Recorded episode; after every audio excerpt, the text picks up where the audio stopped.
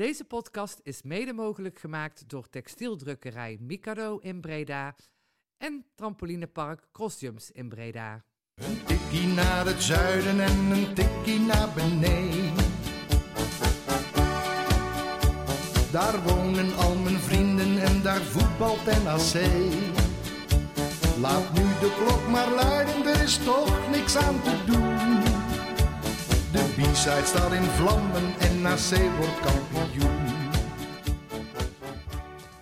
Ja, welkom luisteraars bij een nieuwe Een Tikkie naar het Zuiden, de podcast van BZZ over NAC. En ik zit hier vandaag met, eh met Levien Goedenavond. en met Wouter. Goedenavond. En ik ben zelf natuurlijk eh, Thijs. Thijs 1 voor de... Natuurlijk, hè? Jij bent een keer op tv geweest. En, Ja. ja ik, ben, ik ben natuurlijk Thijs. Thijs, ja. eh, Thijs de Eerste. Eh, zo, als jullie me ook allemaal zo aan willen spreken, zou dat, eh, zou dat prettig zijn. Ehm, ik bracht er zelf niet eens op, hè. Maar eh, bedankt. Ehm, nee, maar je hebt hier al een kwartier over lopen lullen. hoor. We zijn al twee keer opnieuw begonnen. Ja, heren, want ehm, ja, toch maar eh, de pleister eraf gaan trekken. Want het is- was geen eh, lekkere week voor NAC. Ik denk dat dat het understatement van het jaar is. Nee, dat was natuurlijk een rampweek. In, eh, denk ik, alle opzichten. Het is, eh, als je kijkt naar wat er rond de club gebeurt, is het natuurlijk een hele roerige week geweest. Eh, maar zeker ook wat er op het veld gebeurd is. NAC heeft het in de wedstrijden tegen Go Ahead Eagles en Jong Ajax af laten weten. En daardoor kun je direct de promotie voorlopig wel vergeten. Hoe heb jij eh, deze week beleefd, eh, Wouter? ja, niet best. Eh, ik denk dat ik maandagavond het liefst gewoon een dekentje over me heen trok en naar bed ben gegaan. Huilend eh, Ja, jezelf in slaap gehaald. Want ja, je, je verspeelt hier gewoon alle kansen mee. Ja, want laten we maar even beginnen met... het lijkt al heel lang geleden, maar de wedstrijd Jong Ajax was natuurlijk van, van vrijdag. Wat willen jullie kwijt over die wedstrijd? Want ja, ik, ik heb er niet veel goeds over te zeggen. Want het was gewoon een slechte wedstrijd, een saaie pot. En eh, eh, ik denk dat je geluk hebt dat je nog een penalty krijgt eigenlijk. Ja, dat was het. Hè. het is een, uiteindelijk is het een hele zure wedstrijd. Eh, natuurlijk hè, omdat je die punten laat liggen, maar ook omdat je hem eigenlijk stiekem best wel had kunnen winnen. Het is natuurlijk zo dat Jong Ajax ongelooflijk veel kansen mist. En dan krijg je die penalty. Dan kom je op voorsprong. En dan is er eigenlijk niet zo heel veel aan de hand. Want natuurlijk, ook daarna krijgt Jong Ajax nog verschillende kansen. Maar het leek erop, lange tijd in ieder geval wat mij betreft, dat eh NAC toch stiekem met de drie punten zou, eh, eh, terug zou gaan naar Breda. En dan is het heel zuur dat je dan zo'n mislukte voorzet, ja, dat die uiteindelijk twee punten kost. Ja, want als je kijkt naar die wedstrijd, inderdaad, je komt natuurlijk op voorsprong. En, en dan verwacht je, we gaan dit niet meer weggeven. Maar we hebben wel echt heel veel kansen weggegeven. Echt, echt grote kansen ook. Het was eigenlijk verbazingwekkend dat zij er maar eentje hebben gemaakt. En dat hij er dan zo lelijk in gaat. Want Olij stond verder hartstikke goed te keeper ook. Maar daarom is het wat mij betreft zuur, omdat het zo'n wedstrijd was inderdaad waarin de tegenstander echt heel veel beter was. Je bent gewoon ondersteboven gevoetbald door eh, wat eh Olij zelf eh, 16, 17-jarige jongetjes noemde. Eh, maar je had daar eigenlijk echt, daar ben ik echt van overtuigd, prima met de drie punten weg kunnen gaan. Ja, terecht. Eh, ik denk dat de strafschop wel een beetje makkelijk gegeven was. Ik heb hem ja, gisteren een paar keer terug zitten kijken en dan zie je toch, ja, het was een twijfelvalletje en je hebt gewoon mazzel dat je hem meekrijgt. Ja, want je zegt die 1-1, eh Olij dekt in de korte hoek.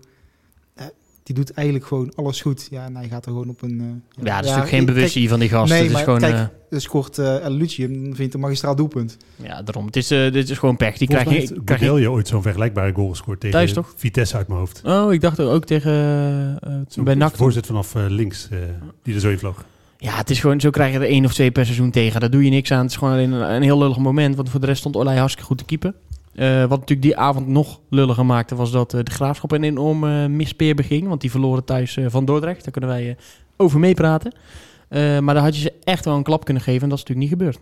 Ah, ja, je had daar de regie in eigen handen kunnen nemen. Je had daar je promotiekansen, ja, wat ik zeg, in eigen handen kunnen nemen. Dan was er niks aan de hand geweest. Vanaf, vanaf, dan waren de andere clubs achtervolgers geweest. En ja, goed, je ziet hoe makkelijk clubs punten laten liggen, nak, in Kluis. Nou, dan kan je zeggen, het geluk is dat we maandag weer een wedstrijd hadden. Want eh, dan kan je jezelf eh, snel revancheren. Maar wat we daar hebben gezien tijdens die wedstrijd, dat is toch eigenlijk was nog ja, twee keer zo erg en beschamend eigenlijk. eh, ja, ik durf dat, ja, beschamend kan ik best wel zeggen. Als je dat vergelijkt met de wedstrijd van Jong Ajax. Want ik denk dat we een nak hebben gezien wat 95% van de wedstrijd niet thuis heeft gegeven. Nee, zeker niet. Het eh, was denk ik de, de slechtste prestatie in de thuiswedstrijd in eh, lange tijd. En dan ja, dwalen je gedachten automatisch af, denk ik, naar die wedstrijd tegen Ajax, die 0-8.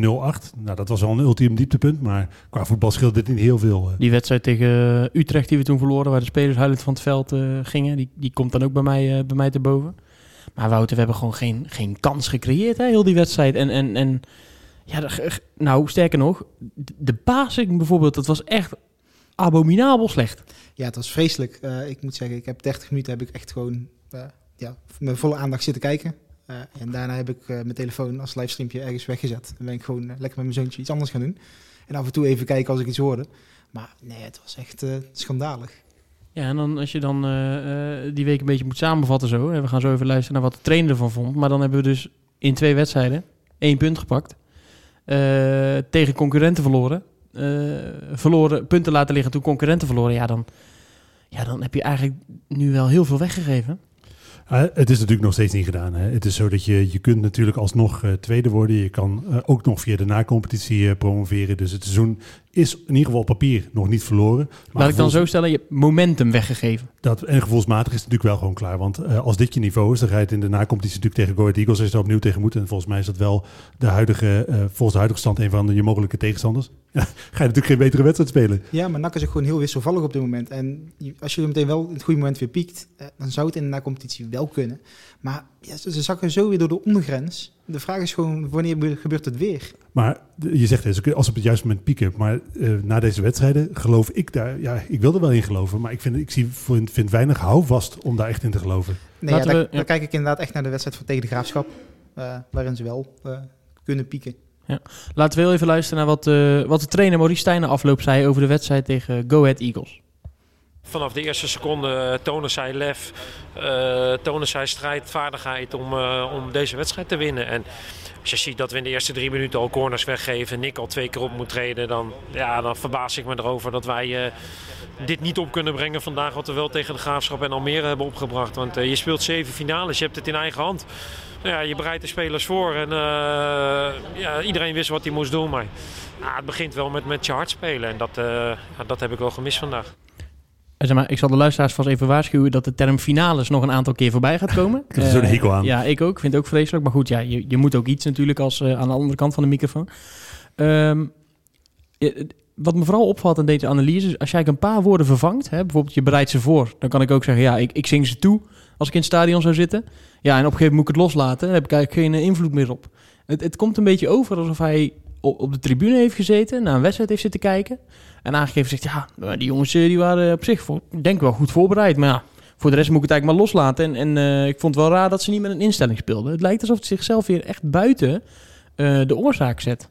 Nou ja, en dat was ook wat ik na de wedstrijd eh, tweette. Het is zo dat als je alle interviews van eh Maurice Stijn dit seizoen terugluistert, of terugkijkt net waar je zin in hebt, dan kom- komt er echt een heel scala aan redenen voorbij waarom eh NAC niet presteert. Eh, maar eigenlijk nooit noemt eh, Stijn zichzelf als mogelijke oorzaak voor het feit dat het niet gelukt is. Hij is, vind ik, weinig zelfkritisch, in ieder geval en plein publiek, over zijn eigen rol in het geheel. En ik denk, zeker met zijn dubbele pet als technisch directeur en trainer, ja, zit er voor hem natuurlijk een, een flinke rol in dit proces. En denk ik dat hij een van de factoren is die ja, er nu voor zorgt dat we het op het beslissende moment niet redden. Nou ja, heeft, eh, in het begin van het seizoen heeft hij aangegeven dat hij eh, ja, vooral te willen winnen. Eh, dat de speelstijl hem eigenlijk eh, niet uitmaakt. Later heeft hij een keer aangegeven dat de spelers zich het meest comfortabel voelen bij het achteruit hangen en het loeren op de counter. Maar als je ziet dat je gewoon de meeste kwaliteiten voorin hebt staan met Sidney Voijdonk die wel of die 12 doelpunten heeft gemaakt, uh, Bilate die nou, zo af en toe weergeloos binnenschiet. Eh, je hebt de Roy heb je aangekocht. Ja, dat zijn allemaal spelers die gewoon aanvallend goed zijn. Je middenveld is ook aanvallend veel sterker dan verdedigend. Waarom ga je dan hemelsnaam achteruit hangen? Ja, nou, is het, nou kan ik me natuurlijk wel voorstellen dat als je als trainer langs de zijkant staat eh, en je ziet die gasten gewoon letterlijk echt een aantal keer hem gewoon in de voeten van de verkeerde, ver- verkeerde kleur spelen, dat je dan ook denkt, ja, waar ik naar te kijken? Maar dan, ja, dan verwacht ik of een hele kwade trainer na afloop, gewoon echt dat, die, dat, dat het vuur zeg maar, uit zijn ogen komt en dat hij gewoon zegt, ja, dat kan niet zo en eh, reken maar dat ze hè, dat deze week horen. Ja, misschien wil je dat binnen kamers houden of, of heb je daar een andere reden voor? Of ik wil dat hij ingrijpt. Ik bedoel, maar om even iemand te noemen, hè. niemand was eigenlijk goed, maar Maats bijvoorbeeld speelde echt een hele slechte wedstrijd. Ja, moet je dan ingrijpen? Waarom wissel je zo iemand niet? Waarom, waarom zie ik niks gebeuren waarvan ik denk van, jij ziet toch ook dat het niet loopt? Probeer alsjeblieft iets. Nou vind ik wel dat Maatsen precies het verkeerde voorbeeld is. Want eh, je hebt natuurlijk met Rutte die geblesseerd is, Schouten die geblesseerd uitvalt. Eh, geen andere opties voor de rechtsbackpositie. En hij wisselt uiteindelijk Maats in de tweede helft wel voor eh eh, Azarkan. Ja. Dus hij grijpt wel in. Maar in de eerste helft dat hij voor een rechtsback, een soort van rechtsback op de rechtsbackpositie kiest en die even laat staan, dat snap ik wel. Nee, maar ik bedoel, ja, dus de- dit is een- misschien een verkeerd voorbeeld, maar laat ik zeggen, ik, ik wil dat je dan iets probeert, dat je ingrijpt. Of dat je, je- ja, je ziet toch dat het niet loopt, zeg maar. Of, Ja, maar je kan moeilijk in de tweede minuut al gaan wisselen. ja, oké, klopt. Maar ja, dus, nou ja, het kan wel. Atemos heeft het een keer gedaan na een minuut of zes, zeven volgens mij. Ehm, Maria had je in principe na 30 seconden al kunnen wisselen. Hè? Want die leverde meteen een bal in waar eh, de corner uitkwam. Die Ja. bakte er echt vanaf eh, seconde 1 helemaal niks van. ja. En hij heeft al een keer na 20, 25 minuten heeft hij ook al een keer gewisseld, hè, Maurice Stijn toen eh, bij Ja, PSV. klopt. Maar eh, het geeft natuurlijk wel een signaal af. En je, je moet ook kijken, eh, die jongens heb je ook gewoon nog nodig. Ga je nou het vertrouwen verder afbrokkelen? Of laat je ze staan, hoop je dat ze in de wedstrijd komen, dat ze wel iets gaan brengen. Eh gokken op maatse snelheid en dat je op die kant gaat, gaat wedden. Eh, ik denk dat hij de verkeerde keuze heeft gemaakt. Maar ja, ik snap ook best dat hij voor die kant heeft gekozen. Het is gewoon uiteindelijk heel zuur, weet je. Want eh, ik, ik, ik heb ergens ook wel met Maurice Stijn te doen. Want als je dan zijn verhaal hoort, dan zegt hij... ik heb vrijdagnacht eigenlijk wakker gelegen. Eh, en dus de hele nacht lopen piekeren over hoe ik dit nou aan moest pakken. Dan bedenkt hij uiteindelijk een strijdplan. Ja, en goed, op het moment dat je dan, wat ik al zeg... Hè, als je dan zo'n Maria ziet... die de eerste de beste bal achterin eh, in de voeten van de tegenstander schuift... dat er bij eigenlijk alle corners een beetje raar verdedigd wordt. Dat Nou, dat bedoelde ik ook net aan te geven. hè. Ik bedoel, als, als je, ja, Je hebt ook maar beperkte invloed als trainer. jij kan hem natuurlijk ook niet, je kan hem niet zelf naar de goede kleur gaan pasen. Ik bedoel, want, want dat, ja, dat, dat is de basis van het voetbal, om het zo maar even te zeggen, naar hetzelfde kleurtje spelen. En dat ging natuurlijk echt, echt heel slecht eh, Ja, maandag. Nee, ja, het gewoon niet. Maar jij zegt bij corners eh, slecht verdedigen. Ik weet niet of jullie de, de wedstrijd terug hebben gezien of de samenvatting. Die gast wordt bij de corner gewoon compleet negeerd. Die kan hem gewoon helemaal vrij binnenkoppen. En volgens mij hebben we er wel een aantal gemaakt eh, met z'n dat- tweeën, die Veldmaat en Beukema. Dus, dat mag toch gewoon niet? Dan, dan, ja, als trainer, je ontploft toch op zo'n moment? En dat is het eh, stuk waar voor mij de grote vraag zit. Want eh, ik geloof echt wel dat Stijn een, eh, een prima trainer is. Ik denk, ja, hij heeft de, de trainerscursus gedaan. Hij heeft inmiddels hij heeft zelf profvoetballer geweest. Hij Dat heeft is ook echt wel bewezen bij een aantal clubs. jarenlang ervaring. Dus ik geloof heus wel dat hij een goede, goede trainer is. Maar het feit dat het er zo structureel niet uitkomt, ja, daar is, daar, het kan gewoon niet dat hij daar geen rol in heeft. En wat dan zijn rol precies is, en of het dan zo is dat de speelstijl verkeerd is, of dat hij de spelers niet weet te raken, of dat hij gewoon opstandige selectie heeft die helemaal niet meer met hem. Geen idee. Er zijn Nee. ik weet gewoon niet zo goed eh, de vinger wat dat betreft op de zere plek te liggen. Nou, en wat hij dan ook tegen, wat hij zegt is, eh, ja, ik heb echt wakker gelegen om een strijdplan te bedenken, hoe ga ik dit oplossen? Nou, en als je dan altijd eh, vooraf of achteraf vraagt van, ja, wat was dan het strijdplan? Ja, dan kom, kom ik vaak niet verder dan uh, hoog druk zetten, achter de bal, we wilden de bal snel veroveren en vanuit daaruit snel aanvallen. En dan denk ik, ja, ja, dat klinkt allemaal heel logisch, maar ik zie het en niet terug. Eh, eigenlijk al die wedstrijden niet. En het- je krijgt het dus ook blijkbaar niet uitgelegd aan de mensen. Want, want elke keer datzelfde verhaal en het komt elke keer niet uit. Ja, dan gaat, het, dan gaat er echt iets mis. Precies. Eh Thijs zei het eh, gisteren goed, hè, dat het... eh, Thijs 2. Thijs 2, ja. Die, die, precies. Eigenlijk Thijs 1, maar goed, voor, voor jou noemen we wel Thijs 2. Eh, dat eigenlijk, als je Stijn naar de wedstrijden hoort, dan eh, lijkt hij eigenlijk een soort eh, eh, Guar- Guardiola-verhaal te vertellen over een speelstijl, aanvallen, dit en dat. Maar in al zijn, voor de rest in zijn doen en laten is het echt een Mourinho. Iemand die puur voor het resultaat gaat. Ja, en als dat dan niet lukt, ja, dan blijft er heel weinig over. Ja, en als dan ook nog eens inderdaad het niveau gewoon echt onder een bepaalde grens zakt, dan blijft er helemaal niks over. En ik denk dat we dat gisteren wel, wel hebben gezien. Dat het echt een van de slechtste, zo niet de slechtste wedstrijd van dit seizoen was. Maar zou dat ook niet gewoon bewust zijn? Dat er gewoon geen lijn in het spel zit, zodat de tegenstander ook gewoon niet kan verdedigen? Ja, dus we zitten gewoon, het is één grote mindfuck, zeg maar. Nee, het is heel moeilijk, want eh, eh, en ik denk dat eh, je zag natuurlijk na afloop van de, van de wedstrijd de reacties op internet en dan eh, ja goed, de internet, het internet heeft het sowieso allemaal gedaan. Eh, maar ik denk dat bij, die, bij de meeste mensen wel echt een heel terecht gevoel van zorg leeft, omdat eh, als het zo is, hè, eh, als je het redt op de Mourinho manier om eh, te promoveren, dan maakt het spel uiteindelijk niet uit. Dan is het, eh, het resultaat heilig. Eh, maar als dat resultaat uiteindelijk niet lukt, we dus niet promoveren, ja, dan is er echt helemaal niks om eh de als- komende zomer mee te beginnen bouwen. Helemaal en dan, niks. En dan zeker na dit seizoen, hè? want dit seizoen zit je niet op de tribune, dus je hebt daar de druk niet van de supporters. Kan ook positief uitpakken, hè? begrijp me niet verkeerd. Maar ik bedoel, dan maakt het, wat jij ook al wel een aantal aantal keer hebt aangegeven, je gaat je van dit seizoen vrij weinig herinneren. Dus alleen het resultaat. Omdat je bent nergens bij geweest. Ja, maar sowieso, ook al zit je in het stadion, je, van- vijf tot tien jaar geleden, wat voor wedstrijden weet je dan nog? Echt alleen de hele spectaculaire. En de rest, ja, eigenlijk maakt het daarna niks meer uit. Het is meer voor het moment zelf. Ja, als je op het moment zelf ook niet bij kan zijn, wat je zegt, ja, eh, dan maar lelijk, als we maar winnen. Ik denk dat het eh, goed is om even te, door te gaan naar eigenlijk ja, de, de tweede plek eh, slash promotiekansen. Want eh, ja, onderaan de streep heb je in vier dagen eh, vijf hele dure punten laten liggen. Zeker als je kijkt naar wat de concurrentie doet. En je ook dus nu een concurrent erbij hebt gecreëerd door zelf niet te winnen van, eh, van Go Ahead. Eh, zullen we even luisteren wat Maurice Stijn eh, daarover te vertellen had. En hoe hij nu kijkt naar die, naar die tweede plek. Nou ja, kijk, het, je hebt natuurlijk steeds minder wedstrijden om het te corrigeren. En uh, we hebben voor hetere vuren gestaan. We hebben 12 punten achter gestaan. Dus uh, ik, ik, geef het nog niet op, zeker niet. En als we geen tweede worden, dan moet je ook zorgen dat je klaar bent voor de na-competitie. Want die begint al drie dagen daarna. Dus, maar ja, het mogen wel duidelijk zijn dat dit een tik is. Nou, dat, is, dat heeft hij in ieder geval goed gezien. Het is natuurlijk een behoorlijke tik. ja, hoe kijken jullie nu naar die strijd om die tweede plek? Voor mij is dat definitief klaar. Ik geloof niet meer dat we uh, reëel in uh, uh, aanspraak mogen maken op die tweede plek. Er zijn natuurlijk twee teams tussen met Almere en de Graafschap. Het gat met de Graafschap is vier punten. ja, dan ga je gewoon niet meer goed maken. Dat geloof ik gewoon niet in zes wedstrijden. Nee, nou ja, we hebben een tijdje geleden tijdens Matchcast hebben we uitgerekend hoeveel punten dat je ongeveer moet halen om te promoveren. de afgelopen jaren is dat iedere keer 80 punten geweest. Nou ja, NAC, als alles, ze alles nog winnen, dan is het 81 punten. Dus het kan wel, maar ja, die kans is zo ongelooflijk klein. Het is natuurlijk wel het verschil dat er nu twee natuurlijk gaan, uh, gaan promoveren. Ja, dat klopt. Maar als je de afgelopen jaren ook kijkt, de, de nummer twee heeft ook uh, vrij veel punten iedere keer ja, nee, ik zie het gewoon niet meer gebeuren rechtstreeks. Het was een andere vraag geweest als we op dit moment uh, derde hadden gestaan. Maar omdat je nu twee uh, concurrenten boven je hebt staan, wordt het echt een heel moeilijk verhaal. Ze spelen natuurlijk nog wel tegen elkaar. Uh, de Graafschap nog meer, als ik het goed heb, over een week of twee. Go Ahead Eagles ontmoet volgens mij ook nog een keer Almere City. En nou, ja. de Graafschap had natuurlijk nog een Cambuur. Dus er is op papier nog van alles mogelijk. Alleen met dit voetbal ga je gewoon geen punten pakken. Uh, in ieder geval niet meer, veel meer punten dan je concurrenten. Dat laat, ik dan, laat, ik, laat ik even hè, wel positief proberen te kijken. Stel uh, vrijdag. Wij uh, krijgen Jong Utrecht, wij winnen. De Graafschap speelt tegen Go Ahead. Almere krijgt Telstar. Is ook niet gelijk een, een, hele makkelijke wedstrijd. Ja, voor hetzelfde geld is het gat twee punten of één punt.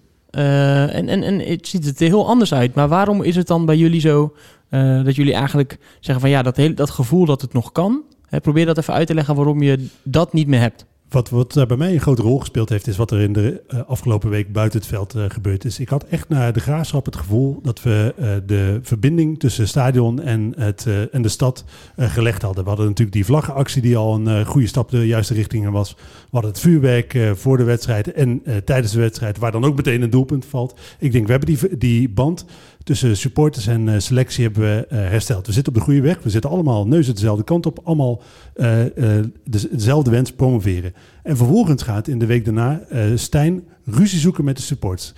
Uh, dat, dat is het gewoon, want het is, allemaal, veel te negatief, veel te kritisch. Dat gaf al een uh, behoorlijke deuk in uh, mijn relatie tot dit elftal. Ja, dan vervolgens leg je twee van dit soort wedstrijden op de mat. Dan denk ik, hoor eens even, je kan wel tegen mij roepen dat, het, dat ik allemaal superveel positiever moet zijn. Dat ik allemaal mijn best moet doen om jullie zover te krijgen. Maar het begint bij jullie, hè. als jullie het al niet lijken te willen, dan waar moet ik er dan wel in geloven? ze hebben daar gewoon in de week, wat dat betreft, mijn vertrouwen kapot gemaakt.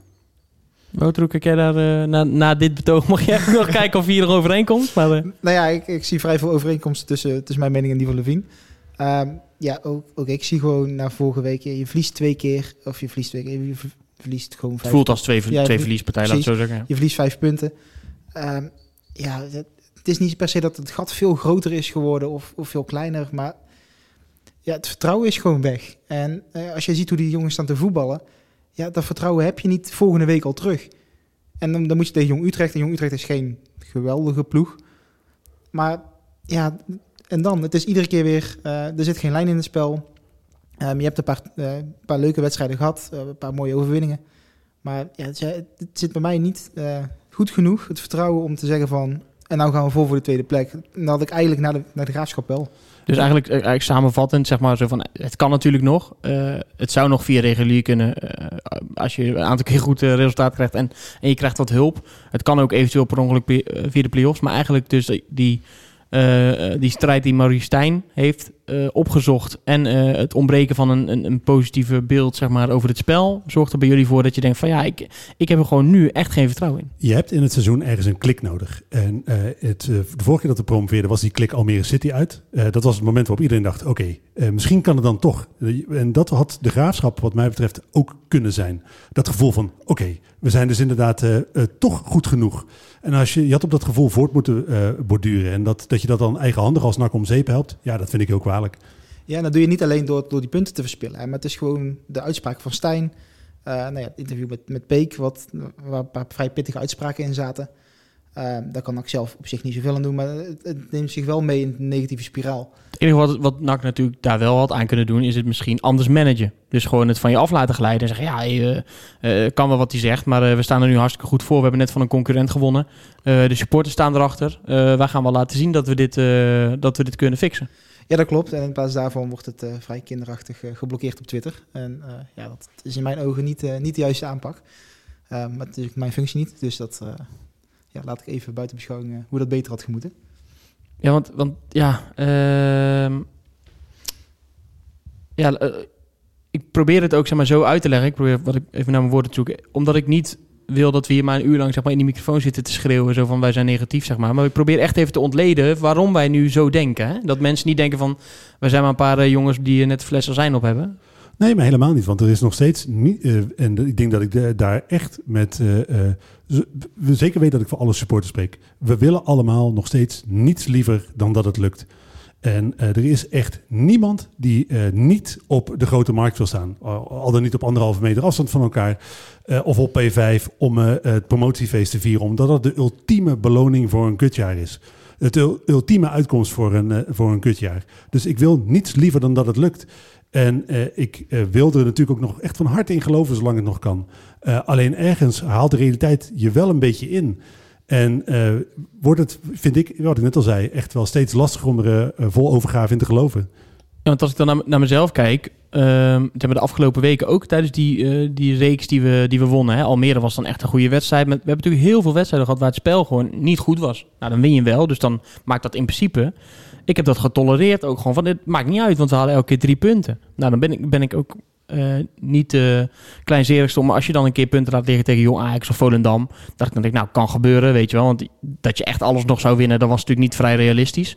Um, alleen dan doet het gewoon een beetje pijn dat je dan nou wel, uh, dat, dat, er, dat er dan zo'n opmerking wordt gemaakt naar de supporters. Dat heeft bij mij eigenlijk best wel pijn gedaan. Hij heeft het volgens mij later iets genuanceerd, maar ja, het, het komt wel ergens vandaan en dan is het kwaad eigenlijk al geschied. Want uh, we proberen er juist op dat moment met z'n allen achter te gaan staan. We proberen uh, positief te blijven. We tolereren dat het spel uh, minder is, omdat, omdat je gewoon wint. en dan, dan doet het bij mij in ieder geval extra veel pijn als ik dan te horen krijg van ja, jullie zijn allemaal zo negatief. Ja, maar het is natuurlijk ook, hè, want nou ja, hij vrijdag is die, donderdag is die uitspraak gekomen in de krant dat alles zo negatief was. vrijdag is hij er een beetje op teruggekomen. En dan is de vraag ook in hoeverre is dat zijn eigen initiatief geweest of hoe hoe moest dat van de club. Ik vond ook een nuancering van likmevestje. Het is nog steeds zo, internet is nog steeds stom. Ja, ja precies. En uh, nou ja, het is wel wat Levine het zegt. Uh, de graafschap, uh, het is fantastisch hoe die spelers onthaald werden. met die motoren ervoor. Stijn zat toch ook in die bus. die moet dat gewoon... Nou ja, of die, die moet een soort Mark Rutte gedaan hebben van daar heb ik geen, geen herinnering aan. Dat kan. Maar ja, ik weet niet hoe, hoe hard ze het gevierd hebben achteraf natuurlijk. Het kan zijn dat hij zoveel uh, biertje op heeft achteraf dat hij het echt niet meer weet. Maar, ja, uh, maar nou, ik, je, je ja. ziet toch gewoon dat er positiviteit is bij de supporters. Dat iedereen erin gelooft. Uh, iedereen wil het laatste zetje geven. Dat gebeurt. En er gebeurt die week gebeurt er iets. niet eens op internet, niet, niet eens fysiek, want niemand is erbij. En ja, die gast die zegt gewoon, nee, nou ik ben er klaar mee en alles is negatief. Ja. ja, ik, vond, ik vond het moment ook heel raar. Ik denk dat we ja, daar we misschien nu genoeg over gezegd hebben uh, voor nu. Uh, ik denk dat de NAC-selectie en Maurice Stijn heel hard, heel hard moeten werken om, uh, om, om toch ook dat vertrouwen weer terug te winnen. En, en, en dan gaan ze het echt wel weer krijgen. Hè? Want ik bedoel, natuurlijk, het is een moeilijke club en de supporters zitten er altijd op. Maar de supporters zullen je ook nooit 100% laten vallen. Dat weet je ook. En uh, als je wel een keer laat zien dat je met, uh, heel simpel gezegd, met vuile broekjes en bebloede knieën uh, straks 1-0 wint van Jong Utrecht. En je doet er echt alles aan en het spel is niet goed. Maar we zien wel spelers die, die er alles voor geven en die blij zijn na afloop, ontlading. Ja, dan weet ik ook dat je dat vertrouwen langzaam ook wel weer kan gaan winnen. Ja, maar moet je nou vol voor de tweede plek gaan? En uiteindelijk de laatste, laatste wedstrijd besluiten dat je, of besluiten, merken dat je het niet redt? Of moet je nou vol voor de play-offs gaan? Want als je meteen die klap krijgt, ja, maar, drie dagen daarna is wel weer die eerste wedstrijd. Tuurlijk, maar hoe ga je, hoe ga je, uh, hoe zou je nu managen om vol voor de play-offs te gaan? Dan ga je toch ook zeg maar uh, zo goed mogelijk voetbal op de mat leggen. Nou, daar resulteert dan uit hopelijk overwinningen. Nou, en dan ga je uiteindelijk alsnog voor plek 2. Want als je zo meteen op twee punten staat, ja dan... Ja, dat klopt. Maar het is wel een andere mindset waar je in gaat. Hè? Waar je, zo meteen, als je voor die tweede plek gaat en je wordt in de laatste speelronde, word je uiteindelijk niet. Van, nou ja, stel je wint alles en... Ja, maar weet je, denk je ook niet dat, bij, bij jouzelf, zeg maar, je, stel dat nu vanuit NAC wordt gecommuniceerd, nee, we gaan echt voor voor die play-offs. En dan straks staan we op, op één punt. En dan die laatste wedstrijd moet, eh, moet iedereen een beetje zo tegen elkaar. Dan ga je toch ook naar die andere velden kijken. En dan ben je toch net zo teleurgesteld. Ja, dat klopt, maar dan moet je ook niet naar buiten toe communiceren. Naar buiten moet je gewoon zeggen, we gaan vol voor die tweede plek. Oh. Maar intern moet je toch gewoon zeggen van jongens, eh, dit gaat zo lastig worden. Laten we gewoon alles te doen dat we gewoon in vorm komen, dat we een Hm. goed gevoel krijgen. Misschien hebben ze het al gedaan. En zeggen ze tegen ons gewoon dat ze voor, voor, voor plek 2 blijven gaan. Dat kan, maar ja, dan is het alsnog gek dat je met dit soort uitspraken gewoon gaat komen. Ja, laten we even afronden met, eh, met eh, Mario Bilate. Want die hebben we ook nog even gevraagd eh, hoe hij nu vindt dat we, dat we verder moeten. Eh, en daar gaf hij eigenlijk het volgende antwoord op. Nou ja, eh, de Graafschap heeft gewonnen, dus volgens mij is het verschil nu vier punten. Nou ja, we zeiden voor de wedstrijd zeven finales, nou dat, zijn- dat zijn er nu zes. Eh, je hebt nu alleen nog wel eh, met Go Ahead te maken als extra concurrent, die hijgt in nek. Het is een beetje, denk ik, ook een beetje afhankelijk van, eh, van, wat, van wat Almere doet. Maar het laatste wat je denk ik moet doen is bij de pakken neer gaan zitten en, in die negatieve spiraal komen. Kijk, hoe, moe- hoe, moeilijk het, hoe moeilijk het ook is, kijk, de laatste twee wedstrijden waren, waren slecht. Weet je, daar zijn we het denk ik allemaal wel over eens. Ehm, ja, er zal hier en daar ehm, zal, er, zal er wat moeten veranderen. En ehm, ja, ik denk gewoon dat we vooral bij onszelf te raden moeten gaan. Eh, elk individu, wat doe ik goed, wat doe ik slecht, wat kan ik doen om, om ervoor te zorgen dat, eh, dat we als eh, collectief zijn er beter gaan voetballen. En van daaruit weer door richting, ehm, richting vrijdag. Nou, laten wij dat dan ook maar doen. We hebben nu gezegd hierover in ieder geval wat we wilden zeggen. En over de selectie en de, en de spelers. En eh, dan wil ik in ieder geval vanuit mezelf zeggen... nou jongens, laat het eh, vrijdag maar weer zien. En eh, probeer het vertrouwen terug te winnen van, eh, van de supporters. En eh, wie weet waar het dan nog, eh, nog heen kan gaan. Maar dat er iets moet veranderen qua eh, spel en qua eh, hoe het eruit ziet... daar zijn we het denk ik wel eh, over eens. Hè? Zeker. Dan is het eh 6 april en dat betekent dat dit ook de week was van 1 april. En dat betekent dat Ton Lokhoff aan de slag is gegaan als eh, technisch directeur. Goed gevoel bij? Ja, heel goed gevoel. Ik eh, ben heel blij dat eh, Ton terug is. Ik heb eh, jaren gepleit voor hem in een functie als technisch directeur. Dit is het moment waarop hij mijn gelijk of ongelijk gaat bewijzen. Ik, nee, ik heb er vertrouwen in. Het is in alle opzichten denk ik voor NAC op dit moment de beste keuze. Het is iemand die naar de buitenwacht toe natuurlijk echt dat NAC-gevoel... hij snapt het NAC-gevoel. Op het moment dat hij over Noat praat, dan denk ik ja, Ton... Jij weet wat dat betekent. Ehm, dus het is geen lege huls eh, als hij eh, dat soort termen bezigt. Eh, plus het is iemand die gewoon heel veel verstand van voetbal heeft. Een groot internationaal netwerk. goede kijk op talenten. Goede kijk op het spelletje. Ja, ik zou echt niet weten waarom dat mis, waarom dat mis zou gaan. Nou ja, wat je zegt, ik vind het ook een, een goede zet van NAC. Ehm, ja, je zag in zijn periode dat hij trainer was bij NAC. ja, daar heeft hij zelf ook wat spelers eh, gehaald. Eh Mendes de Silva is daar een, eh, een goed voorbeeld van. Eh, ja, hij heeft ook echt wel kijk op talenten. Nou ja, hij liet NAC toen destijds best redelijk voetballen. Zodat het voetbal is wat hij zo meteen voor ogen heeft. wat zijn trainer moet gaan doen. Dan ja, ben ik daar in ieder geval ook heel tevreden mee. Ja, en het, het is echt iemand met, van NAC. ja, daar kan je niet heel... Ja, je kan wel heel veel fout doen. Maar voor je gevoel kan je... Als je iemand aanstelt, dat is eh, Een logische, logische logisch. aanstelling. Het brengt gewoon een goed gevoel. Eh, voordat we de andere zaken even gaan benoemen. eh, je, je noemde net even de speelstijl. Misschien is het interessant om heel even te luisteren. Want het is natuurlijk nu ook een punt van kritiek. Eh, hoe hij daarnaar kijkt en welke speelstijl hij bijvoorbeeld bij NAC vindt passen. je weet wel ongeveer wat bij deze club past. En je weet wel wat voor spelers bij deze club passen. En, en, en de mensen willen ook zien in Elstal, dat wint. En dat is, dat is natuurlijk logisch. Dus wat dat betreft zoek je een combinatie van... ik ben ook een trainer of, of, of een technisch directeur. Een mens die houdt van, van, van goed voetbal. Eh, eh, als het kan aanvallend voetbal, maar dat wil, dat wil in principe iedereen. Maar wel, wel, wel nuchter blijven en nuchter zijn. En, en kijken wat er mogelijk is. Kijken wat je kunt halen bij deze club. Ik heb ook altijd wel gezegd van je hebt één voordeel met deze club. Want dat heb ik ook van vroeger gemerkt. Ik geloof niet dat het veel veranderd is. Ja, heel veel mensen, heel veel spelers, heel veel vinden NAC een fantastische club. En, en, en dat voordeel, dat moet je, zeker in de komende tijd, als je of nieuwe spelers wilt halen of wat dan ook, ja, dan moet je daar, eh, ja, dan moet je daar wel profiteren. Voordat we het over de inhoud gaan hebben. Het is sowieso al een genot om naar te luisteren als, eh als Bredana natuurlijk. Ja, heerlijk. Ik vind het echt heel fijn. Het is een eh, warm bad als je me hoort eh, eh, praten. Gewoon Breda's, weet je, zoals het hoort. Nou, dat voelt, eh, dat voelt vertrouwd. Laten we dan even naar eh, eh, wat hij zegt. Want het gaat natuurlijk over de speelstijl en wat hij wel en niet bij de, bij de club vindt passen. Hoe kijken jullie daarnaar, wat hij daar zegt eigenlijk? Ah ja, dat is natuurlijk de grote vraag voor komende zomer. Hè? Het is zo dat als je naar de trainers Lokhoff, want hij noemt zichzelf hier ook een trainer, uh, trainers Lokhoff en uh, Stijn kijkt, dan zit er natuurlijk wel een gigantisch verschil in visie tussen. waar je wellicht voor dit seizoen dan kan zeggen dat inderdaad Stijn de Mourinho-focus heeft, gewoon het resultaat boven alles. maar ook als je naar de rest van zijn carrière kijkt, is het natuurlijk niet een trainer die doorgaans super aanvallend voetbal predikt. Nee, maar Stijn heeft bij, bij ADO in zijn eerste en tweede seizoen redelijk aanvallend gespeeld. bij VVV heeft hij een seizoen in de keukenkampioenschap divisie gehad. Waarin hij eigenlijk gewoon de meeste doelpunten altijd heeft gemaakt met zijn elftal. En ja, hij kan het wel.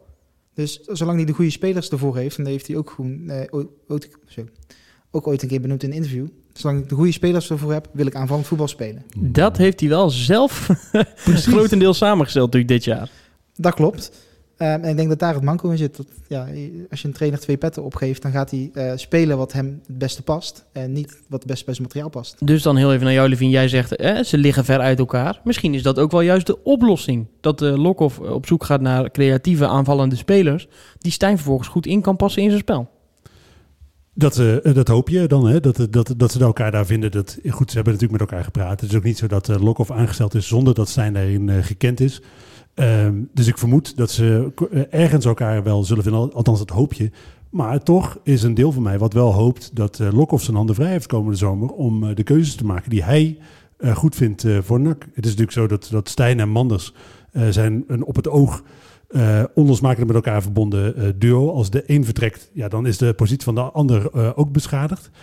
Um, dus het je, hebt, je, hebt, niet het gevoel dat Lokhoff volledige vrijheid heeft om bijvoorbeeld zijn trainer te ontslaan als hij dat zou willen. Uh, maar ik denk dat het wel, wel nodig is in de rol die uh, Lokhoff moet gaan vervullen voor de lange termijn. Hij moet voor de lange termijn uh, de beste keuzes voor NAC gaan maken. En er zit bijvoorbeeld ook jeugdontwikkeling in. En dat is dit, dit jaar natuurlijk ook behoorlijk ondergesneeuwd. Even ter verduidelijking dat jij het belangrijk vindt dat hij de keuze krijgt om in ieder geval de vrijheid krijgt om zijn eigen keuze te maken. Want nu zei je het rechtstreeks na de zin, bijvoorbeeld het ontslaan van je trainer, dat is natuurlijk helemaal niet aan de, aan de orde. Maar dat hij wel de vrijheid krijgt om keuzes te maken in uh, beleid. Zonder nee, dat hij daardoor... Uh, ik, ik, pleit niet voor het ontslag van, nee, van duidelijkheid. Maar dat is natuurlijk wel ja. de ultieme vrijheid die je als technisch directeur moet hebben. Op het moment dat je zegt, ja, dit is voor wat mij betreft niet de coach voor de lange termijn van NAC. Dan moet hij de vrijheid hebben om een andere coach aan te stellen. Ja, dus dat even, even ter verduidelijking. ik wil nog wel heel even terug naar die, naar die speelstijl.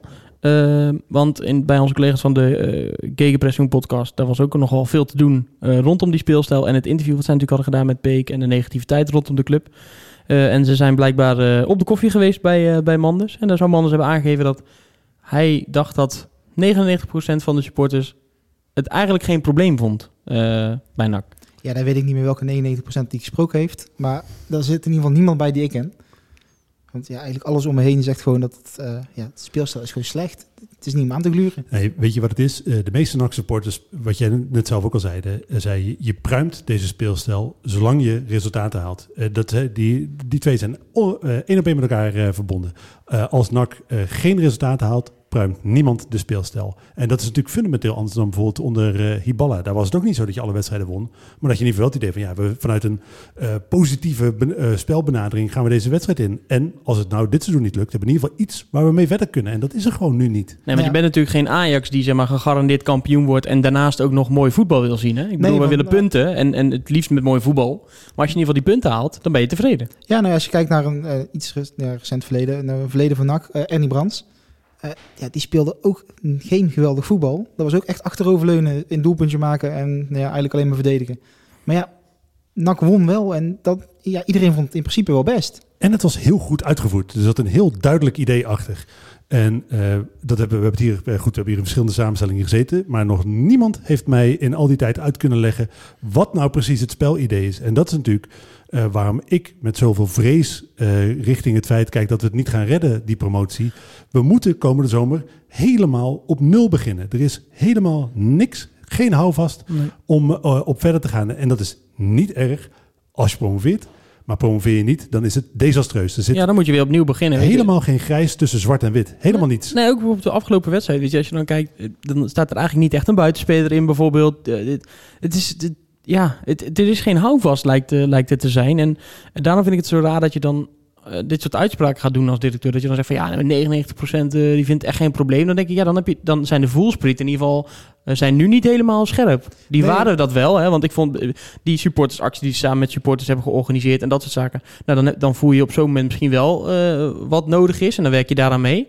Eh, en dan maak je geld voor vrij. We, we hebben, oh, daar maak je geld voor vrij. We hebben dat voor een groot deel betaald hè, als supporters zijnde. Oh, goh, sorry. Ik dacht dat er, eh, eh, dat er ook van NAC eh, mee was betaald. Het is grotendeels betaald door supporters.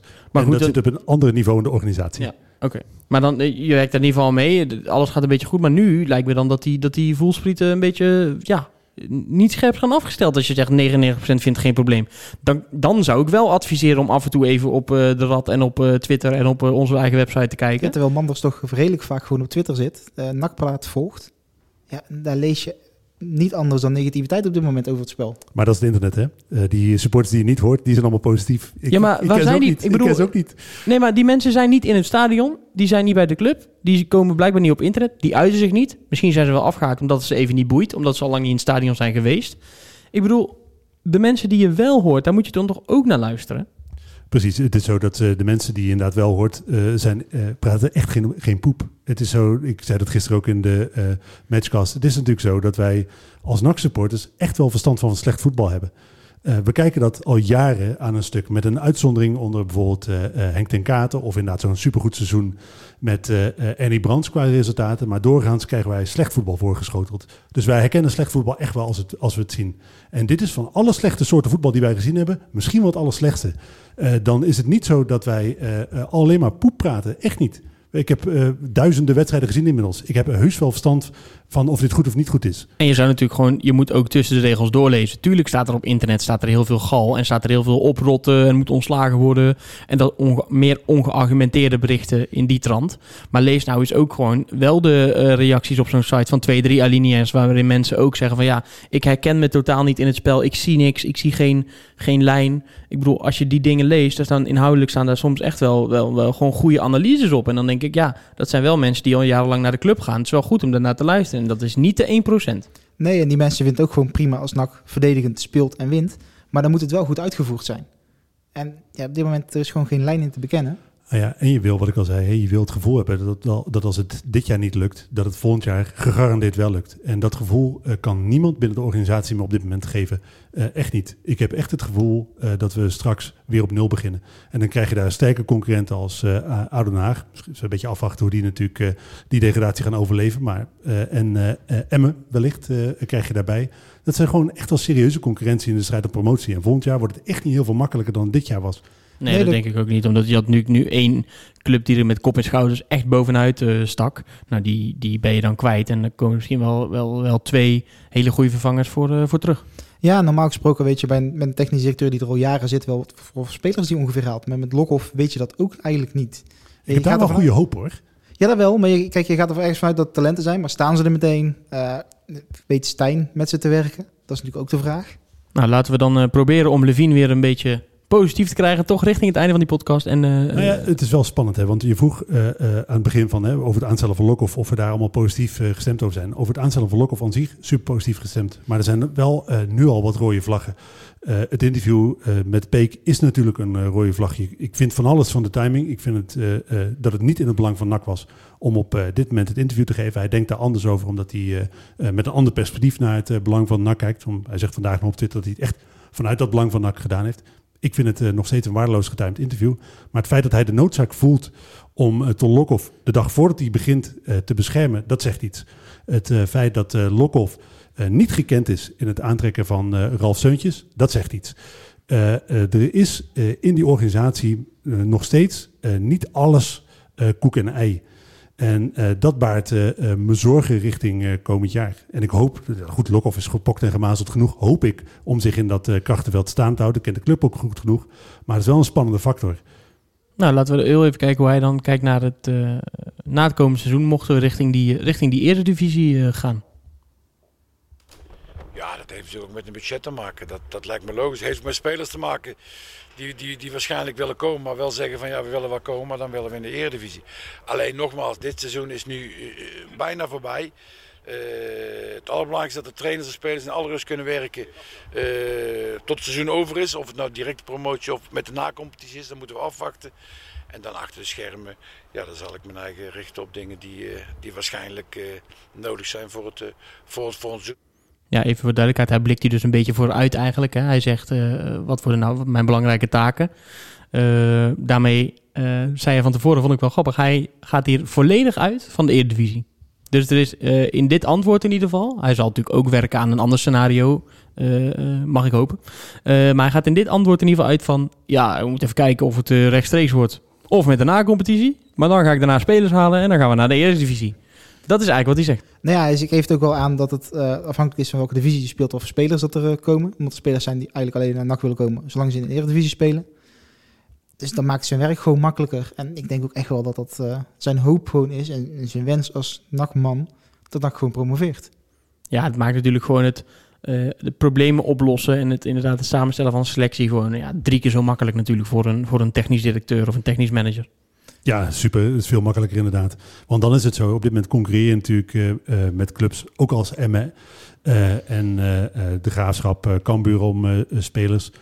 Ouder Den Haag, ja goed, als je als speler mag kiezen, dan is het zelfs nu de, in de winststop, eh, terwijl Ouder Den Haag en Emmen er heel slecht voor stonden. Ja, zijn in principe natuurlijk gewoon aantrekkelijke ploegen om voor te spelen. En dat is in de zomer natuurlijk helemaal het geval. Ja, en inderdaad, wat hij ook al zei natuurlijk in het andere antwoord van ja, NAC. Ik hoop dat dat nog steeds zo is, dat dat gewoon eh, dat dat een club is waar spelers graag voor willen spelen.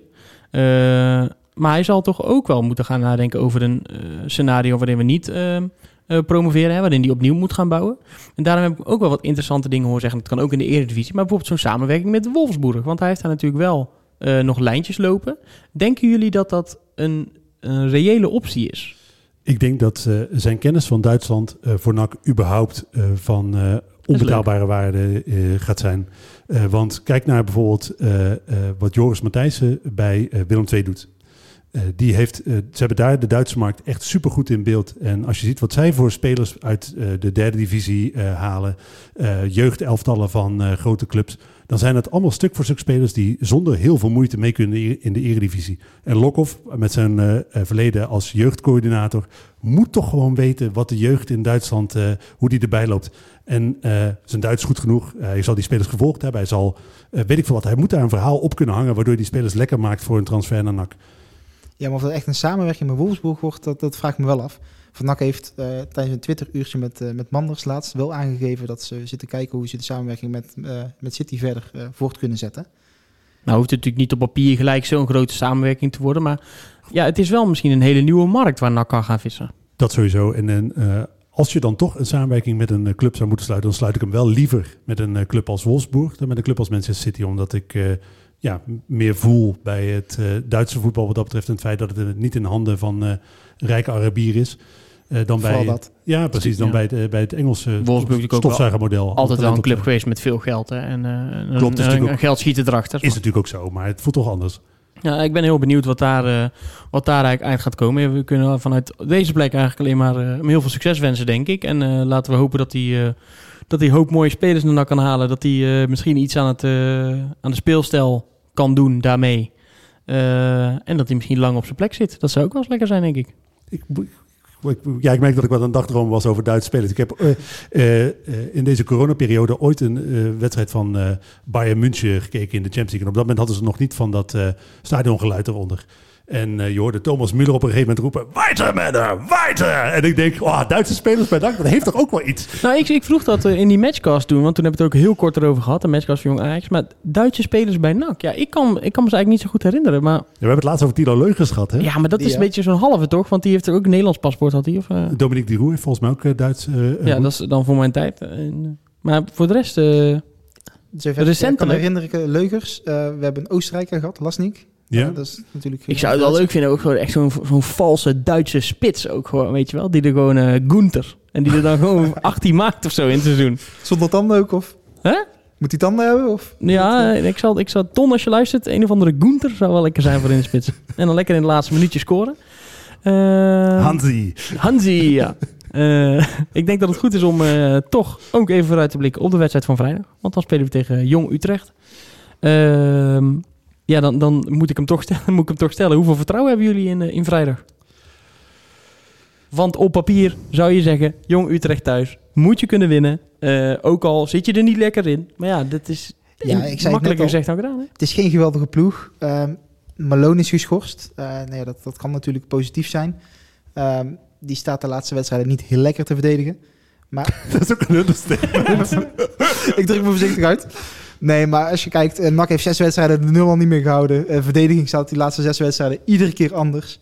Ja, het is niet, in dat opzicht is het niet heel positief dat hij, dat hij geschorst is. Eh, je kan beter bouwen op dit moment gewoon aan de vaste verdediging. En Ja, daarom. Ik vond het ook. Ik bedoel, ik vind dat zo'n. ehm, dat, dat vind ik dus wel nutteloze kritiek. Zeg maar dat je dan over je eigen speler gaat zeggen: ja, lekker dat hij geschorst is. Weet je, dan denk ik, ja, daar schiet je gewoon echt niks mee op. Ik bedoel, dat je hem niet goed vindt voetballen of zo, dat vind ik allemaal oké. maar je weet dat Stijn toch weer voor hem gaat kiezen. Inderdaad, Wouter, dan ben ik ook een beetje zoals jou. En ik, ja, laat hem dan gewoon staan. En, en, en dus is bijna ook als een speler geblesseerd raakt, zodat je dan zegt: ja, dat is eigenlijk wel fijn voor ons. Ja, ik, dat vind ik gewoon, dat vind ik lelijk. Een beetje lelijk als je dat zegt. Eens, hè, maar jij zegt, je weet toch dat zij er weer voor zou kiezen. Als ik nou iets hoop voor eh, vrijdag, is dat hij gewoon eens een keer rigoureus andere keuzes maakt. Dat hij gewoon eh, laat zien dat het inderdaad niet zo is dat eh, vriendjes zoals Malone, eh, Rutte, en je kan ze allemaal opnoemen, dat hij gewoon eens niet voor vriendjes kiest. Dat hij gewoon eens echt de keuze durft te maken die in het belang van NAC zijn. En dat, eh Nou, Rutte gaat niet spelen. die Dus, gaat Welke keuzes zou jij dan maken? welke keuze ik ze maken? Ja.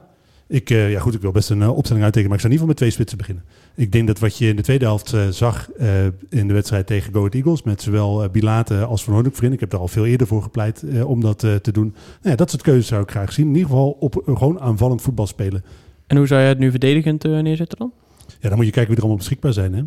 Ik, eh ja, is natuurlijk nog steeds niet beschikbaar, maar ik vind die eigenlijk li- beter dan Maria. Of althans, ik vind Maria slechter dan Mazart. Misschien is dat een betere. Eh, dus verdedigend kan je niet... Ja, maar dit is gewoon zo. Ja, ja. Dat is gewoon zo. Ik, eh, dus waarschijnlijk, je kunt achterin op dit moment met de eh, gebrekkige personele samenstelling niet zo heel veel. Dus ik denk dat ik daar niet heel veel van zou veranderen. Ja, middenveld Maar zou je Adileu neerzetten of, ja, zeker. of ik zou? Adeleo altijd opstellen. Ehm, omdat ik vind dat hij gewoon de veel betere verdediger is. En dan, natuurlijk moet je hem nu aanstaande vrijdag opstellen omdat je Malone niet hebt. Maar ook als Malone wel fit is, vind ik dat je Adeleo ook moet En geen uh, Rusle bedoel ik, zeg maar. Nee. Dan zou je Malone en, of eh, Adileu en Hendricks neerzetten. Ja. ja. En op middenveld? Ja, eh, daar is het ook een beetje afwachten hè, wat- je aan mogelijkheden hebt. Want ik zou het liefst eh, immers eh, eh, weer opstellen. Maar ja, die, daarvan denk ik wel dat ze die sparen voor de na-competitie. Tenzij je echt 100% zeker weet dat je nog kans maakt op eh, die tweede plek. Want hij is sinds Volendam, zeg maar, niet meer bij. Eh, uit mijn hoofd. En, en, en sindsdien kwakkelt het ook wel een beetje. hè. Ik denk dat misschien dat zijn rol in het elftal toch ook wel echt heel belangrijk eh, ja, was. maar Immers die pakt veel tweede ballen. Eh, die maakt ongelooflijk veel meters. Ja, het is gewoon fijn om zo'n jongen in je elftal te hebben. Eh, ik bedoel, iedere meter die eh, jij als spits niet hoeft te maken, omdat je iemand achter je hebt die ze wel maakt. Ja, die kan je natuurlijk besteden aan aanvallen en gewoon zorgen dat je die kans een keer erin schiet. Ja, ik, ik, ik gun in ieder geval eh, de, de NAC-supporters, de NAC-selectie, de NAC-trainer en al het NAC-personeel een, een degelijke 2-3-0 of zo, weet je wel. Gewoon dat, er, dat, dat het spel oké is, dat je verdedigend weinig weggeeft en dat je uiteindelijk eh, eh, gewoon drie punten bijschrijft. En dan hopelijk dat, dat er op een ander veld iets, eh iets positiefs meevalt, want dan ziet de wereld er, eh, er toch heel anders uit. Nee. moet... Sorry, eh, Wouter. Ik denk dat we vooral naar onszelf moeten kijken. Eh ja, de andere veld. eh, dat Nee, maar daarom eh, dus, hè, meevalt, even- Het zou mooi zijn. In de basis natuurlijk dat je zelf gewoon 2 of 3-0 wint of zo. Dat, dat je een leuke wedstrijd zit te kijken. En dan dat je achteraf op je livescore appje in de kleedkamer... Oh, oh eh, de Graafschap heeft, eh, heeft verloren of heeft gelijk gespeeld of zo. Dat zou natuurlijk een, een welkome, welkome verrassing blij, eh, zijn. Dan moet ik hem toch, eh, toch even erin gooien. De voorspelling. Levine, wat gaat het worden? Ja, lastig. Zo, diepe Ja. zucht. Het is ook gewoon echt lastig. Ehm, ik, ik paas hem even door naar Wouter en dan ga ik er even over nadenken. Wel naar het goede kleur gepaast. Heel netjes. Wouter? Ja, we hebben wel een andere kleur. Is- Ja, hetzelfde team hè? Ja, dat wel. Ehm, nee, ja, eh, ik denk dat het, eh, dat het toch wel eh, lastig gaat worden. Maar ik, eh, ik denk dat NAC met de 2-1 gaat, gaat winnen. Doelpuntenmaker? Ehm ja, dan blijf ik toch bij, bij Monier. Oké, dan eh, ga ik gewoon eh, van mijn hoop ook een voorspelling maken. En dan hoop ik dat het een eh, 3-0 overwinning wordt. 1-0 bij rust. Doelpuntenmakers. Sidney van Hooijdonk, want we spelen met twee spits. Ik eh, denk dat ik eh, met eh, ik denk dat ik 2-0. Eh, omdat ik, ik hoop natuurlijk dat NAC eh, explodeert en een 6-0 op de mat legt. Maar dan denk ik, oké, als je tegen Jong Utrecht dan wel kan, waarom dan niet tegen Go Ahead Eagles? Dus eigenlijk wil ik die 6-0 niet zien. Snap je? Doe mij maar een eh 2-0. Dat is gewoon... Degelijk. ja, Nou, dan gaan we naar het laatste onderdeel. Het vaste onderdeel van, van de podcast. Voordat we hem gaan afsluiten.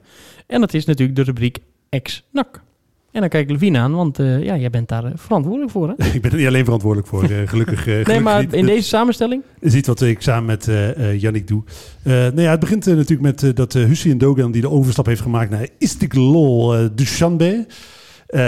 In een land waar de meeste mensen niet precies van weten waar het op de kaart ligt. Ik denk dat je, vroeger had je natuurlijk eh, vakantieman, waar mensen aan moesten wijzen waar ze waren. Nou ja, voor Tajikistan, waar die nu speelt, is dat voor de meeste mensen denk ik een eh, opgave. Is het in de buurt van Pakistan en zo, of niet? Ja, het ligt daar. in de Oh, buurt. Alle stands liggen daar ongeveer naast elkaar. eh. dus de, ja, goed, het is in ieder geval de go- goede hoek van de landkaart. Hij heeft daar zijn eerste goal gemaakt en dat was helemaal niet verkeerd. Hij heeft de Supercup meteen gewonnen, als ik het goed heb. Dus een goed begin.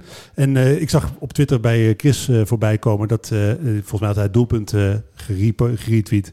Eh, dat eh, Dogan in een vrije rol toch misschien wel van waarde kan zijn. En dan denk ik, ja, No. Ja, maar het is ook wel iets ander niveautje. Ja, dus, ho, eh, ho, ho, wat weet je van de Tajikse competitie? Ja, niet, niet heel veel, maar je hoort nooit Oh, iets wow, over, het zit al een tijdje dat, thuis. Hè? Ik bedoel, we vervelen ons allemaal. Ik weet niet hoeveel voetbal die kijkt. Maar eh, nou ja, fijn voor de jongen toch. Ik bedoel, uh, Benak wilde ze hem niet gebruiken. Hij kon weg. En eh, dan lijkt me het alleen maar lekker voor hem dat hij... eh, Precies, Nak heeft Dat een paar uh, uitgespaard. En uh, voor hem, ja, ik weet niet of dit de juiste plek is om je uh, carrière opnieuw te kickstarten. Maar het is in ieder geval fijner dan op de bank zitten. niet. Ik gun, eigenlijk, ik, gun, ik gun iedereen het beste in dat opzicht. Hoor. Denk ik nou, eh, lekker voetballen daar en eh, belangrijk zijn. Zeker. Uh, dan is het zo dat uh, Heerenveen door wil met Jan-Paul van Hekken. Nou ja, Jan-Paul van Hekken heeft natuurlijk de overstap gemaakt naar de Eredivisie. Is een beetje vallen en opstaan geweest. Begon als basisspeler, daarna zijn, uh, daarna zijn plaats kwijtgeraakt. Als rechtsback weer terug in de gekomen. Daarna weer op, in het centrum. Het is nog, hij doet het redelijk goed. Maar het is niet zo dat hij uh, zo, het zo goed doet dat hij de stap gaat maken naar uh, Brighton komende zomer. Dat is in ieder geval niet mijn verwachting. Hij weet zelf ook niet precies wat helemaal de bedoeling is. Een uh, jaar extra bij Heerenveen zit hij op zich wel zitten. Uh, maar ook een uh, verhuur aan een uh, club in een ander uh, land is een optie. Wat zouden jullie hem uh, adviseren? Lekker bij Heerenveen blijven. Ja, hetzelfde. Uh, ik denk dat hij daar nog uh, genoeg uh, kansen heeft om uh, door te groeien. Hij moet in ieder geval niet naar een club in de championship, denk ik. Ik denk dat, dat dan kom je zo'n uh, cyclus terecht van telkens aan een andere club verhuurd worden voor de paar maanden hier, een paar maanden daar. Dat moet je helemaal niet doen. Ik denk dat je gewoon lekker voor een Nederlandse club moet kiezen. En dan... Blijf je ook in beeld natuurlijk bij al die clubs. Precies, en als het dan niet lukt bij uh, Brighton, dan heb je in ieder geval misschien wel je bewezen voor een club als PSV, ja, AZ want, of... Ja. Uh, nou, en sowieso kan hij natuurlijk, ik bedoel, hij heeft natuurlijk bij NAC in die, in die korte tijd en nu bij Heerenveen toch ook wel echt wel bewezen dat het gewoon een, een eredivisiewaardige verdediger is. Dus er zijn denk ik altijd wel clubs te vinden voor een Jan Paul van Hek. Zeker, en zijn uh, ontwikkelcurve gaat natuurlijk in een vrij rechte lijn omhoog. Alleen wat je wel ziet, is dat het uh, dit seizoen wel iets meer moeite kost dan vorig seizoen. Misschien en, juist wel goed ook voor de ontwikkeling, hè? in plaats van dat alles hij moet, zichzelf een beetje, hij moet zichzelf een beetje de tijd gunnen om zijn carrière rustig op te bouwen. Daar heeft hij later veel meer plezier van dan, dat hij nu keihard uh, omhoog gaat. Ja, en dit is ook pas zijn eerste seizoen dat hij heel het seizoen speelt. Hè? Dus laat hem maar gewoon lekker een keer een seizoen constant draaien. Uh, dit seizoen, mede door uh, een rechtsback en uit de basis verdwijnen, is het ook niet gebeurd. Ja, als hij gewoon een keer een, uh, gewoon alle wedstrijden mag spelen in een jaar, ja, ik denk dat hij er ongelooflijk veel van kan leren. Precies, en Heerenveen is gewoon een prima team wat dat betreft. Hè? Uh, dan is het zo dat, uh, ja goed, uh, we hadden het al heel even over uh, ADO Den Haag. Ruud Brood gaat eigenlijk wel vrij zeker degraderen met ADO Den Haag. Dat gaat echt niet meer goed komen. Daar is het een beetje hetzelfde als dat het bij NAC was in het degradatiejaar. Dit is zo'n club die het zo, zo, totaal verdient om te degraderen. Het is, echt vrees, het is echt niet om aan te gluren, hè? Maar niet alleen het voetbal, ook de hele sfeer rond de club is, dit is zo'n puin. Ook, maar is ook weer zo'n blik opengetrokken in de winter, weet je wel. Met, met, ja, niet dan allemaal Engelsen toevallig, maar wel allemaal weer spelers die er dan bij komen. En... Ze hebben door die stilgelegde competitie een jaar uitstel van executie gehad. Maar het is super terecht dat Oude Den Haag gaat degraderen. En het is voor Ruud Brood zuur dat het zijn zoveelste club wordt waarmee hij degradeert. Uh, maar ja, goed, blijkbaar is het een trainer die toch weer telkens boven komt drijven. En telkens weer bij clubs uh, in kan stappen. En uh, zelf had hij nog vertrouwen in, hè? Ja, dat is natuurlijk ook onzin. Je, je, je, kan het, je moet het wel zeggen voor de buitenwacht. Maar hij zal ook wel weten dat dit echt trekken aan een echt al lang, lang, lang geleden overleden paard is. Ik ben wel echt heel erg benieuwd wat dit voor ADO Den Haag gaat betekenen. Want het is toch gewoon echt wel een traditieclub ook in, in Nederland. hebben het al jarenlang lastig. Ja, dit kan ook wel, zeker na zo'n coronacrisis, best wel een dreun zijn natuurlijk. Gaan verkocht worden aan nieuwe investeerder, hè? En dan stelt het maar de vraag wat hij voor plannen heeft. Die Chinezen waren uh, uh, ja, toch uh, niet helemaal de juiste partij, om het maar zacht uit te drukken. En het is de vraag wat de nieuwe partij gaat doen. het is ergens wel lullig dat je dan de speelbal van investeerders wordt. Ja, goed, dat zijn wij tot op Het schijnt wel een Nederlandse investeringsmaatschappij te zijn blijkbaar. Maar wel echt een investeringsmaatschappij. Het is niet een Hagenese, ik nou weet je wat, hier heb je 15 miljoen en zoek het lekker uit.